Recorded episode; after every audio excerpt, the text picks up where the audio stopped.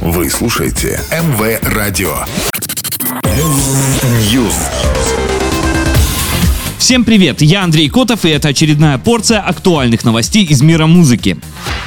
Итальянская рок-группа Måneskin выпустила 20 января свой третий студийный альбом Rush. В пластинку вошли 17 треков, в том числе вышедшие ранее синглы и клипы «Мама Мия», «Супермодель» и коллаборация с Томом Морелло «Гасип». Накануне релиза аудиосервис Spotify устроил для Måneskin вечеринку в свадебном стиле в Риме. Все четверо участников прибыли на нее в белых нарядах на лимузинах, а потом у алтаря перед лицом модельера Александра Микеля поклялись в вечной верности друг другу и музыке.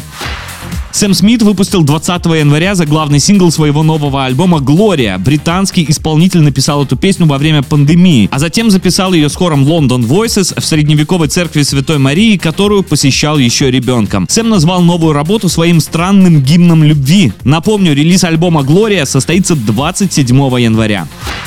Snoop Dogg будет введен в зал славы авторов песен в 2023 году. 52-я торжественная церемония состоится 15 июня в Нью-Йорке. Зал славы авторов песен был создан в 1969 году для увековечения выдающихся композиторов и авторов текстов популярных песен и сохранения их наследия для последующих поколений. Ольга Бузова представила видеоклип на песню «Заплачу» 20 января. По словам артистки, ролик снят в лучших традициях голливудских комедийных боевиков. В сюжете видео героиня похищает сердце мужчины, отбиваясь от охраны вместе с командой подруг. В роли боевых подруг Бузовой снялись Карина Кросс и Наталья Рудова. Одну из ролей в «Заплачу» исполнила Мария Погребняк. Пока все, до новой порции. News.